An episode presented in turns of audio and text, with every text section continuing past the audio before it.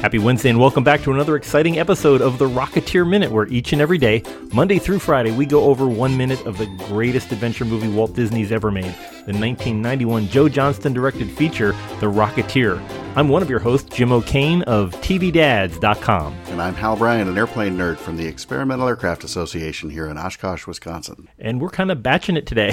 we are indeed. We're, we're without adult supervision we have had a, a bunch of great. Uh, I really appreciate all the different guests that come in from all kinds of walks of life, and uh, we've learned so many things. Uh, so I thought we could just kind of regroup here for a minute and uh, and discuss one of these minutes by our by our lonesomes. It's a very busy minute. I got got to admit, we've had uh, Eddie's boys show up, and uh, they're starting to throw their muscle around uh, Millie's Little Diner, and starting with by destroying the radio. Right, puts around right through the radio, yeah. which is always a nice way to walk into a room, make an entrance. Define how do you do? Yeah, exactly. I, I was just wondering, that's a that's a 1911. It's a like a 38 or uh, that'd be a 45. 45. Yeah, so, so 45 ACP. So your your basic World War II uh, U.S. sidearm, manufactured mainly by Colt. Started they call it the 1911 because it was manufactured first in 1911. To be honest, I don't even know when they stopped manufacturing. You still buy sort of reproductions and things today, but it just it's uh, it's still going strong. There's still there's a lot of them still out there. Doesn't seem to bother Jeff too much that he's sort of in the crossfire and downrange from his partner there. right. It's a a bit of a. I, I, think when you, you go to work for Eddie Valentine, you uh, you know you sign up for a certain amount of certain relaxing of the rules. Yeah, well, especially when Jeff's ha- Jeff has this, this, very poor trigger protocol there. Right. Um, it looks like he's about to take the uh, brim of his hat off at the exactly. same time. The two of them, if you go to right at the ver- that very first moment of this minute, they both seem to be mid squint. it's interesting that when the radio gets it, uh, he's not even really aiming He's not really looking where he's shooting. He's no. uh, actually you see in the in the second or so after that he's maintaining eye contact with Peevy and Cliff, which is kind of a which I guess makes him a little bit cooler. So yeah. just you know I'm going to stare at you, but shoot over there and hit the radio while my yeah while my were, boys laugh. If he were going to be uh, super cool, he would have uh, held it a little bit flatter, so it kind of has has right. it at right angles to the floor. They're all uh, smirking and see what see what we did now. Boy, they've all got their fingers on the triggers. They all do. And that's something, that's one of the first things back in my law enforcement days that, that was absolutely drilled into us. And I get all, I get all antsy when I see uh, cops in movies and TV doing that same thing. And, and for us, that index finger, that stays 100% absolutely straight until you are committed and you are going to pull the trigger and shoot. And so to see these guys running around with their fingers. Now, granted, these are the bad guys. Yeah. So we were taught to err on the side of not shooting and you know gangsters uh, probably have a very different set of rules. Yeah, although uh, you know I would think Spanish Johnny, without even looking, grabs Peevy and throws him into a guy right into the guy behind him, right. who has his finger on the trigger and is trying to stand up straight while holding onto his pistol. So yeah, it's just not a not a good uh, not a good safety protocol. Yeah, just not a lot of discipline. Yeah. Yeah. So and we are looking also at uh, how well dressed these guys are. They've all everybody's got button down shirts in this. There, there isn't a t-shirt to be found. You know, Peevy's got on his, his uh, uh, Spanish Johnny, and uh, that's not Jeff. That's Mike, I think. Uh, well, they've all got the, the, the Valentine's boys all have three-piece suits on. Right. Spanish Johnny has a tie bar. Uh, we talked earlier about Bar Dexter versus Bar Sinister. Bar Dexter being the fashion statement of 1938. These guys have a little bit more flowery ties. That might just be. It, it could be the fashion of the, of the time for the for the flashier folks, but definitely not business attire. And Spanish Johnny, even uh, it looks like in one shot he's wearing a pocket watch. Of course, I see the chain anyway. Yeah, he's got he's got that you know, big very, fob very there. Is it Mike? Is that who catches Peevy? Yeah, Mike catches Peevy. Yeah. So he's got uh, he's got a lapel pin of some kind too. Yeah. I was yeah, curious as what that uh, what that is. Almost could be a horse or. Don't think it's Kiwanis Club. So no, probably not. the really really weird thing is Alan Arkin. He, Peevy's wearing what I thought at first it was a vest, but now I'm starting to believe it's more like a jacket with the sleeves cut off. That's exactly what it looks like. It's very odd. It has like vests don't typically have lapels. Right. It's and got he, lapels. It's got the uh, the so the breast pocket and the watch pocket. Yeah. Um, it's uh, it's just a very unusual cut, and I, I, just think maybe it's just something he wears around. Definitely, he's not wearing. Uh, right belt and braces. He's just wearing the the uh, braces, the uh, great leather suspenders he's got on there, almost like lederhosen. Yeah, it was big, really heavy buckles and everything too for Yeah, for something like that. And who knows? Maybe uh, maybe he had a suit coat and was was wearing at the elbows. So he said, "Fine, I'll make it a vest." yeah. the engineer's solution. Right, exactly. repurposed. So uh, anyway, he's gonna go get a facial on uh, what looks like a great little um, mix of liver and onions there. Uh, Yeah, it really does. And then Um, uh, we were talking earlier about the the uh, healthy sized cloves of garlic off to the left there. the yeah, little- that's gosh, she garlic that box. must be very fragrant when they cook in that place. Um, yeah, no kidding. And then we get up to the famous, uh, the place where Cliff gets one of his many names. We get up to that uh, that bottle of ketchup, which has quite a quite a background. But I'll let you, let you talk a little bit about that. It's, uh, Well, actually, it's uh, you know you and I had been talking about this for a while, and I I kind of struck out trying to dig in to figure out exactly what that brand was, if it was real. And I came to the conclusion I didn't think that was real, uh, that it was fictitious. But but I would actually throw it back to you, Jim. You you found you uh, well, know actually, what the company of- name is, right? Our, one of our. Our, our enlightened finheads, Mr. Ziegler, uh, sent us a picture of Belmore ketchup, B E L M O R E ketchup. I can tell you that as a as a long time long ago uh, restaurant worker, that is a that is a jar of or a, a bottle of uh, Heinz ketchup. I, I, it's an inimitable octagonal shaped bottle and uh, with a with a Belmore label on it, and it's spelled uh, the old fashioned way, uh, catsup, C A T S U P, which has kind of been supplanted by the modern K form of ketchup, which the, the word comes from uh, Heinz pushing it as a brand name but later turning into a, a normal, you know, a noun for, for that tomato-based sauce. Which uh, I think we to- we have talked offline about this that the original sauce this is, that this came from was a Chinese uh, fish sauce, also popular in Malay, called ket ketchup or ke- ketchup as for hard to hard to pronounce it with all the phonetic letters in in multiple you know Wikipedia type pages. It's been around for a couple of thousand years. Arrived in Europe in the 17th century, and then uh, became a tomato-based p- product in the 1860s. Uh, Heinz uh, began making ketchup bottles. Actually, originally spelled cat soup in 19 or 1867, but by 1880 they changed it to the KET uh, spelling. But when did uh, when did that really in in sort of the vernacular? When did we really just stop saying catsup altogether? Because I don't recall even in my lifetime ever really hearing anybody I, everybody I, rem- pronounce it that way.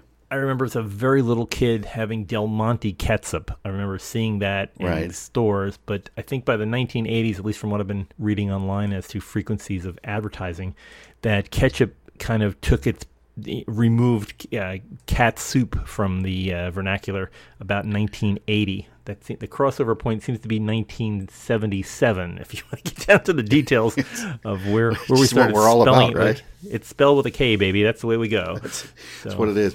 I'm just fascinated by the fact that we took something that was made out of fish and somebody said, I have an idea. Instead of using fish, let's use tomatoes. I mean, it's, just how Yeah, do you get there? It's, squishy and gooey too. We can just you know, but we still. I mean, we still use uh, we still use fish sauce. We just call it Worcestershire. That's made out of. Uh, I think someone told me that the Lea and Perrins Worcestershire sauce is actually made out of at least nine anchovies in every bottle. and and yet they don't use that as a selling point. Yeah, There's at least nine dead fish in this bottle, or your money back. yeah. It's one of those things that you find out. You go, really? That's tr-. one of the one of the bigger ingredient things that surprised me was the fifth ingredient in A1 steak sauce, which I, I never would have guessed. And any idea? You just just off the I off the cuff? I would I would guess. Uh, well, I mean, given our track record today, it's either fish or tomatoes. But, I'm, Ah. but I, I think it's a, I think it's a trick question. So uh, I'm going to go with popcorn. Ooh, good one, but no, close. uh, it's it's round, but actually the fifth ingredient is grapes. Really? They use grapes in uh, in A1 steak sauce, so you're you're eating kind of a jelly. Uh, it, it it's basically ketchup with grapes in it is is what makes up most of the A1 steak sauce. You always make it sound so appealing, Jim. Note to self: uh, pass on the condiments at Jim's house for dinner. Yeah.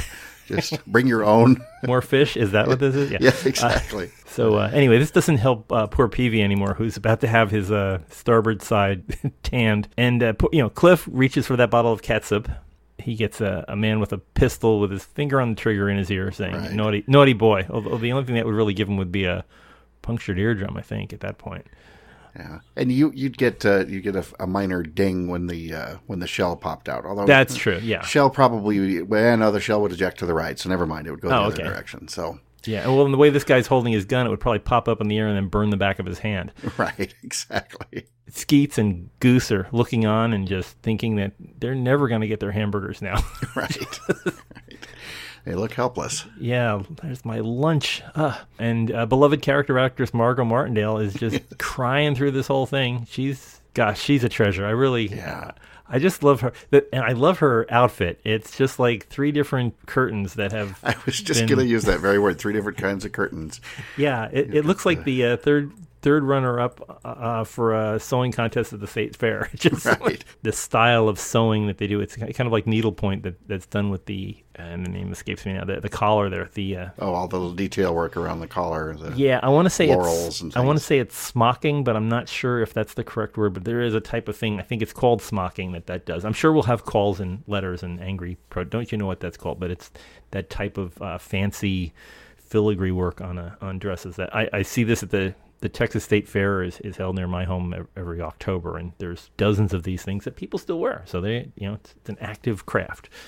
Um, and Jeff's just being plain old mean to poor poor old Millie. Um, yeah, no kidding. And as you said, she's uh, she's so lovable yeah, in this uh, in this role in particular, and you just you just feel the the tension of everybody in the room. You, you mess with any of us, but boy, as soon as they're manhandling her, you just you want to jump through the screen and and uh, and start uh, throwing punches or you know hanging ones on people's kissers that sort of Yeah, thing. yeah, exactly. But then we come to what uh, narrative strategists call the simple turn, where we have this high stress environment, everything's Right. going on, when all of a sudden Spanish Johnny and his Zoom eyeballs Yes, notice the eight six seven five three zero nine on the wall. It's we uh, go right into him, don't we? He yeah, just, or yeah, in, in this he, case, he comes name- into us. Yeah, he, he's he's doing. They're both they're both leaning forward for like a kiss or something. It just, but uh, it turns out that Lady Luck has left a gigantic heart with "Over here is a clue," and uh, her phone number Hollywood one six zero three. She's ready to ready to receive a call from uh, from, from any gangster who wanders into a Yeah, bar exactly. or into a diner. Whoever wants it. Although that looks, uh, I would was going to guess that that was Cliff's writing, but then again, well, yeah, that's true. When you, uh, yeah, when he holds up, uh, when Spanish Jenny holds up the picture, Jenny has proper, you know, Yeah, girl cursive. cursive. Yeah, and she's also her her arrow goes the other way. Oh, it sure does too. It Her heart up, was hit by an arrow, not by being back backstabbed by an arrow. right. It goes up and through. So that something? would be. So is that is that is that uh, Cliff that wrote the name the number on the wall? I would sure think so. Or he can he wrote it and can remember it and everything else. Yeah. It's, And it's it's interesting too. You mentioned the number was Hollywood, and and you know that goes back almost before our time, or pretty close, uh, or maybe just a bit before our time when the, the last of the I- exchanges. I, had I had that. I was. Did you? It's old enough for me. Yeah, I had EL four. I lived in Elizabeth, New Jersey, and my number Okay. was EL four. I can remember when it switched over. Nowadays, it that's when people had to remember numbers. Nobody nobody has to remember Right, numbers. and nobody even has to remember them anymore. Yeah. Anyway, we've so we've got I- HO for Hollywood. Uh, we see a lot of Hollywood numbers here. We never did find what uh, there's uh, to the right of that. There's HE seven eight two three. Which I, out- I may be misremembering this, but I- if I remember Henderson something, if you use that, it was similar to the uh, 555 that you saw in later movies where it's Ah, it, it went nowhere. There wasn't anybody to call at that number. Uh, the, the other one they typically use for 55 for 555 was Klondike 5. That Oh, sure, uh, KL uh, five. Yeah. KL5, yeah. Um, I, I do notice that Queen of Angels is there just in case you wanted to send Wilmer some flowers. Right. Queen of Angels, then Police and Fire are both written down. and the YMCA. YMCA. And, uh, if you had a boat landing as well, there was there was a little, a little place if, if you needed to land land you know land at sea. And there's a tiny heart down on the lower left, uh, a much smaller one uh, next to somebody named Brad. Ah. So who knows who was calling Brad? Maybe that's Millie's suitor. That could be. And there's Um, a four leaf clover which is uh, also featured on. On Cliff's Gee Bee, so Right. maybe that's another part of Lady Luck that, that he was thinking about using. That that might have been the earliest part of where he was going to come up with ideas for his nose art. Right. And then there's a number there too for airways registration, another AG exchange. Just in case you want to get another NX number for your. Uh, I guess so, yeah.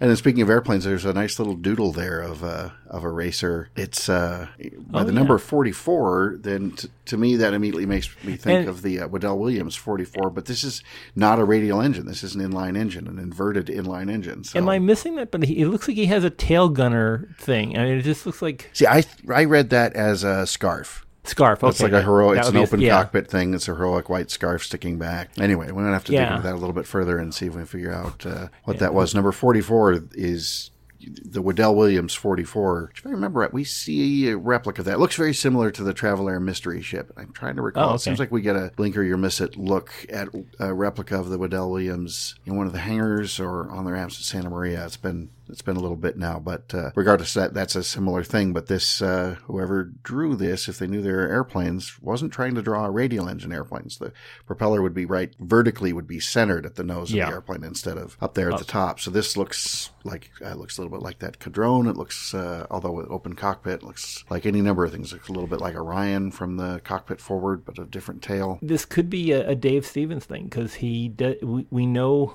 there'll be future minutes where we talk about different things that he actually painted or drew uh, Sure. that was that was in this movie that he just had a lot of spare time while he was sitting around. He was like, I can do that. So Right, he could have just run up there and sketched something. You know, before we uh, before we zoom in too tight on the message board, there's uh, off to the right. There's a nice little framed. I'm going to guess this would be like a certificate of participation sort of thing. oh, the national The yeah. National Air Races, yeah, it's 1936, and then you've got the winged figure that's Icarus the there, Icarus, and that's right off the front of the Thompson Trophy that we've talked about. Yeah. Wow. So Be- that little bit of uh, that design there is, is the same. That was their logo at the time. If you look at uh, like programs for the national air races right around this time frame, the mid mid and late 30s, you'll see uh, you'll see that same figure, that same logo, and everything. So that's quite appropriate. one thing I've been trying to find out, and I can't, and I'm pretty sure I'm right about this, but I have been unable to confirm it online. There is a second lock put on that payphone. If you look at the the, the original lock for that payphone is in the center of the Oh, sure. And then there's one off And to there- the right. And I think the, the the one to the right is a cylinder lock, which is you need a special kind of key. I believe that that is an anachronism. I think those particular types of locks weren't available until the uh, mid 1950s. So this may be an upgraded phone that they got from salvage. Yeah, that very well could be. Those uh, cylinder locks, the, I always associate those, complicated and boring reasons, I associate those with access panels on elevators. A lot of elevators use those, and uh, for reasons better left undiscussed, I at one point had a had one of those little cylinder lock keys like that, so I can. You can picture just how it works. How the, uh, as you said, just a cylinder that goes in as you would expect, and then rotates just like any other key. Yeah, it's it's clever. It's also difficult to pick. So um, Right. and you, you you'd find them on a lot of uh, vending machines later on in the 50s and 60s and, and even to today. Sure. But I I think that that's this phone is a salvage phone. Admittedly, it's a candlestick type phone. It has the separate speaker and uh, earpiece. But that I have a feeling that just they, they didn't have time to get rid of that portion of it, or they figured nobody would be looking at a movie like this at a frame by frame rate. So why bother getting rid of it? Yeah, exactly. if if we're down to that level, it doesn't it doesn't really matter. I I give them a pass. And as uh, as I understand it, the cost to use this payphone at the time would have been a nickel because it seems like it was payphone calls were five cents for a very very long time, and then it was it was big a big big deal when they started changing to ten and then twenty five and things. But you notice that we're you know they're ready to support longer phone calls or even long distance by accepting up to a quarter on this machine. Yeah, it's beautiful just seeing those. It, it, it- the funny thing is, is that this is going to be part of, you know, a, lo- a lost piece of civilization as pho- payphones are kind of disappearing everywhere. Right. I was in uh, well, what used to be the Pan Am building a few years ago, which is now the MetLife building in uh, Manhattan, and I can remember as a kid being there being like dozens in the neighborhood of like 30 to 40 phone booths and uh, the area where they had them in the phones were gone and the uh, booths themselves were left behind so there was just this pile of squares where the where the phones used to hang. It's kind of I, understand why you know it doesn't it doesn't need to be there because everybody has a cell phone but it just kind of it's just a weird piece of normal life that is no longer normal life, and it's just you know it's it's gone the way of buggy whips and such. So Right. And it is something I, you know, and I, I saw a payphone somewhere not too long ago, and you see, you, you don't give it a thought, and then so you do a double take. That wait, is that is that really a payphone? Does it really still does it still work? Does it exist? how much do they cost? Yeah. yeah, exactly. And I remember too, probably uh, about ten years ago, when uh, like my cell phone died and and had some car trouble or something. I needed to call call home and you know found a payphone. They were more prevalent then, but I was still already pretty used to the world of cell phones, and I struggled mightily with it because I I couldn't even figure out how to get the thing to work and how much money I needed. I didn't really have any change, but there was a way to do it with a card, and and it was it was exhausting. I should have just walked home. It would have been easier. Yeah, it yeah it, it's funny. I, was, I can recall watching a AT and T about 1990. I want to say 1993 or 94. They had produced a series of commercials of the future of what the future would be like. It was uh, hosted by Tom Selleck was the voice of it, and Oh, they, right, they were showing all these different things about what the future was going to be like, and they got a, a lot of things right. They had things like you know toll booths that you'd have a you'd have a radio you know an RF pass that would stick on your windshield and you could fly through a toll booth at full speed without you know they, they you wouldn't have to stop and they got that right but there were a couple of things that they got wrong was that you could you'd be able to order uh, concert tickets from a payphone and what you had to do is you had to like walk up to a payphone and type stuff in on a little screen that was on a modern payphone i was thinking well no you you just stay home you'd either put it on your computer or bring up your the phone that's in your pocket and type it. Right. Or if you And- don't want to do that, you just use your watch. Yeah, exactly. Yeah, Dick Tracy would be able to get something. The, Exactly. the end of it was uh, showing that you could send a fax from the beach, and and it's like, so you have to bring a pad of paper with you, and and, un, and basically the fellow has this little little computer thing, a little fax machine with that runs on batteries, and he had to pull out a big antenna to feed a piece of paper in the sand on the beach, and it just it, it's in, it's interesting to see how, what they got right and what they got wrong. But That's always amazing. I always remember uh, 2010 Odyssey 2, you know, sequel to 2001: A Space Odyssey, came out in uh, 1984, and of course now takes place in the past, which is hard to wrap your head around. yeah, And uh, Roy Scheider is on the beach uh, with an Apple IIc that uh, was. He's got this sort of design prototype of what Apple was planning on doing, and that was going to be a portable LCD screen that you could snap into the thing.